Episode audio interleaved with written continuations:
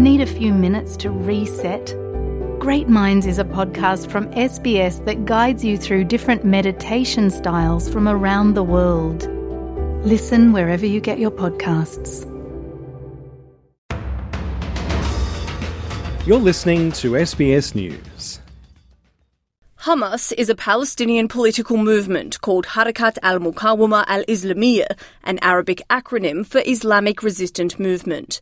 The group started as a Palestinian Islamist grassroots movement with very close ties to the Muslim Brotherhood in Egypt. Mohammed Al Jarawa, who has a PhD in international relations from the University of Newcastle and is a Middle East and North Africa expert, says Hamas is a Palestinian branch of the Muslim Brotherhood founded in Gaza. Its ideology is, the, is based on the notion that Islam is a, a, comprehensive way of life and it can be involved in the political and administrative, um, uh, let's say, elements of administrating a nation. Um, on the other hand, Hamas is the branch of the Muslim Brotherhood uh, found in Gaza during the first Intifada in 1987, um, during a time where Fatah, which is the main uh, prominent political, let's say, actor within the PLO, the Palestinian Liberation Movement, was somehow seen as ineffective in addressing the Palestinians' desire for a self determination right and also uh, an independent and sovereign um, Palestinian state. In 1988, after more than 20 years of Israeli military occupation in the West Bank and Gaza, the Palestinian population erupted in protests and riots against Israel, known as the First Intifada, or Uprising. Eyal Mayroz is a senior lecturer on peace and conflict studies at Sydney University. He explains that this is when Hamas published their first charter, calling for the establishment of a Palestinian state was very strongly anti Semitic and was targeting not only Israel but also Jews wherever they are.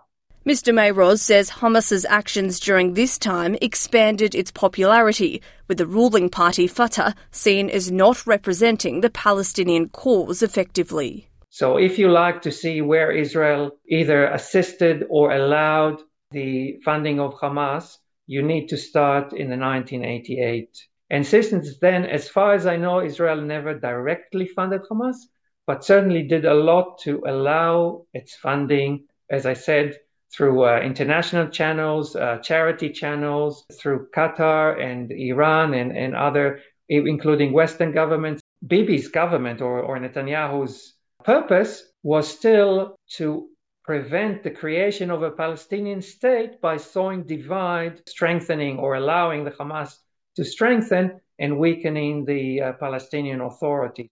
The protests of the First Intifada lasted into the 1990s.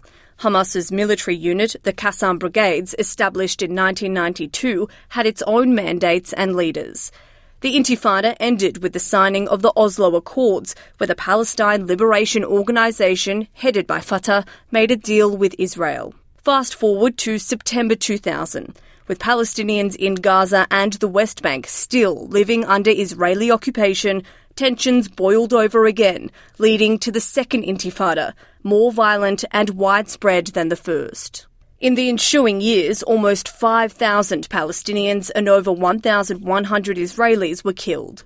In 2004, Hamas leader Ahmed Yassin said that the group would end armed resistance against Israel in exchange for a Palestinian state in the West Bank, Gaza Strip, and East Jerusalem. Israel then assassinated Yassin in a targeted Israeli airstrike. Mohammed al Jarawa says this resulted in increased military action in the Palestinian territories. And that created among the Palestinians a sense of uh, let's say, retaliation approach. They wanted to retaliate, and there was an increased level of military actions and activities on the Palestinian territories. As a result, um, the Prime Minister of Israel during that time, Ariel Sharon, decided to somehow um, disengage from the Gaza Strip. So, withdraw the Israeli troops um, back to the um, Israeli side uh, of the land and also um, somehow pull every single military activity in 2006, Hamas won a shock victory after elections in the enclave, with Ismail Haniyeh becoming the prime minister.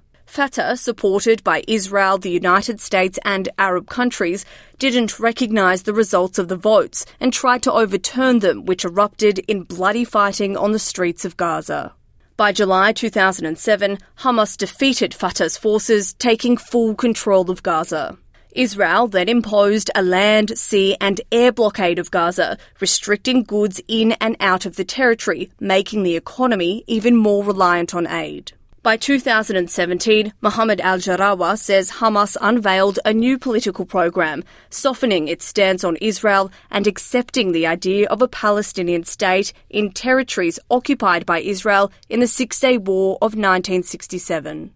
That softened stance did not necessarily mean a full acknowledgement of Israel, but rather, um, let's say, an acceptance, or they have accepted um, the formation of a potential Palestinian state. By August 2017, the new Hamas leader in Gaza, Yahya Sinwar, stated that Iran was once more the largest backer financially and militarily of the Hamas military wing.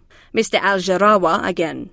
Differentiation here between how Hamas was supported financially, socially, or by other equipments by other branches of the Muslim Brotherhood, especially in Egypt, and the level of support that Hamas has been receiving um, uh, from Iran. So Iran, um, Iran's relationship um, with Hamas is very dynamic um, and it's very complicated. So following the revolution in Iran in 1979, a lot has changed. So Iran became uh, one of the biggest supporters of any Islamist um, militant within the Middle East. Eyal Mayroz says Israel's Prime Minister Benjamin Netanyahu's policies in responding to the conflict with Hamas may have led to some unintended consequences.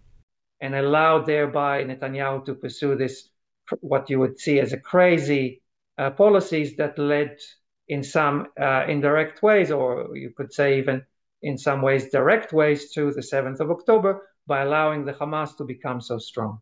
A Palestinian opinion poll released last month showed support in Gaza for Hamas hasn't dropped since October 7th, but has increased nearly fourfold in the West Bank.